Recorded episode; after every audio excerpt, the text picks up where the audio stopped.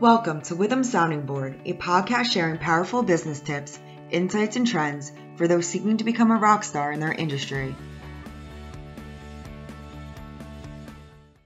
Welcome, everyone, to Withum's Perspective from the Bankruptcy Cliff, where we provide our perspective on various questions related to insolvency and bankruptcy affecting individuals and businesses.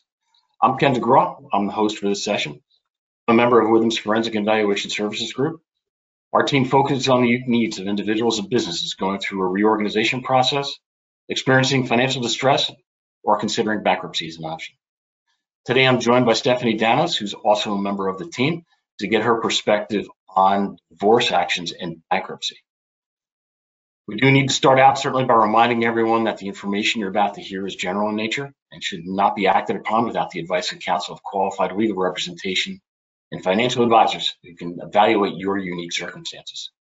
So let's get into it.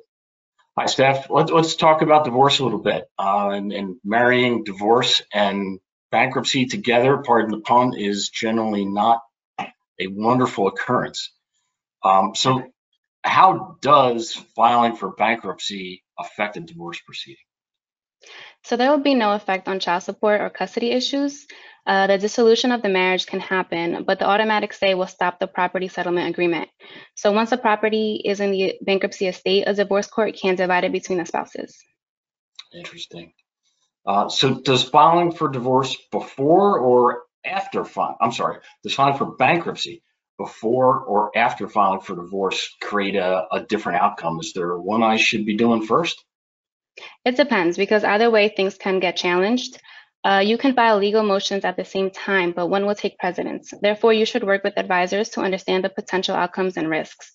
If filing Chapter 7 bankruptcy, it may be best to file that first over the divorce as it can be complete in a few months. Chapter 13 filings may last three to five years and therefore may not be a good idea to file before a divorce proceeding. If both are pending simultaneously, however, bankruptcy is typically suspended until the divorce court apportions marital debts and assets to each party. Wow, that's a lot. Um, all right, so my, my spouse uh, has regrettably uh, filed for divorce. Um, and I'm really not great uh, keen on that idea. Can can I file for bankruptcy to try and stop this? Uh, you can file for bankruptcy, yes. All right, but I'm guessing that's probably not going to stop the, uh, the divorce. In, in uh, no, it won't. um, so, how about representation now? Can the same attorney or financial experts handle both my divorce and my bankruptcy?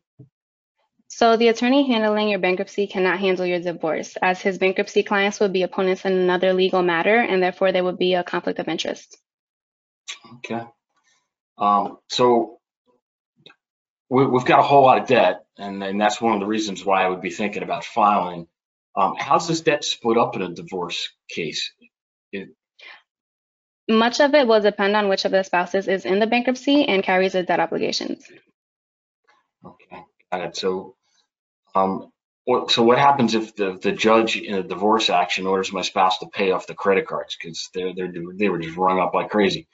Um, what happens if they file for bankruptcy after the divorce is over? So the credit card company is not bound by the divorce. Therefore, if the cards are joint, you may still be held liable to pay them not great news. Um, you know, my, my, my spouse, I suspect, has been maybe playing a little fast and loose. Can I be held responsible for their fraudulent acts and actions prior to the divorce being finalized?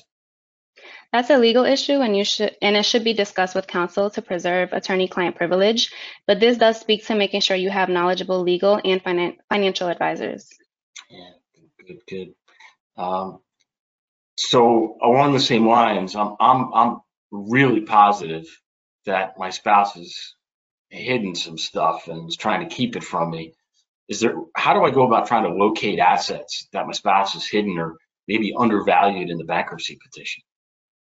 So this is often easier said than done, and typically should start with obtaining financial records for the past three to five years. You should also consider hiring of a private investigator. Yeah, good point. Good point. Um, one of the questions I, I, get quite a bit is, you know, can my domestic support obligations be reduced if I file? No, so pre-filing obligations are not dischargeable, so bankruptcy is not the way to accomplish that. Uh, and what about child support?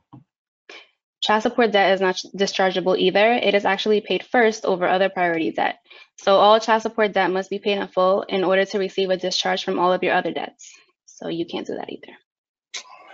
You're no fun. Um, if I, so if I file for Chapter 7 after the divorce is over and a trustee is, is going to be appointed, can the trustee then attack the property settlement?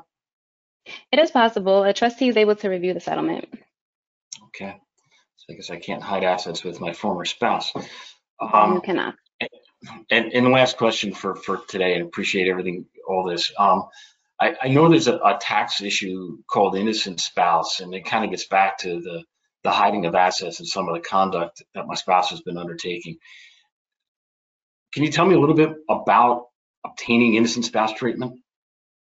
Yeah, so in short, the spouse is claiming that they're not responsible for a joint tax liability, and it allows them to seek relief from penalties resulting in underpayment of tax by the other spouse.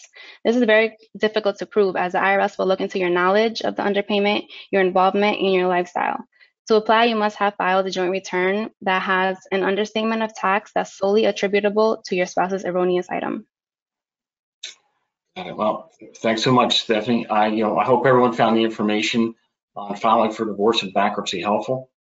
If you have specific questions regarding your unique circumstances, please reach out to a member of our team.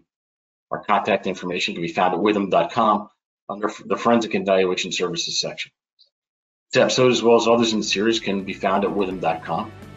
Thank you for listening to Withum's Perspectives from the Bankruptcy Cliff. Thanks for joining us. Be sure to subscribe to our podcast so you'll be first in line to hear what's coming next. Don't want to wait for our next episode? Check us out at withum.com. That's W I T H U M.com.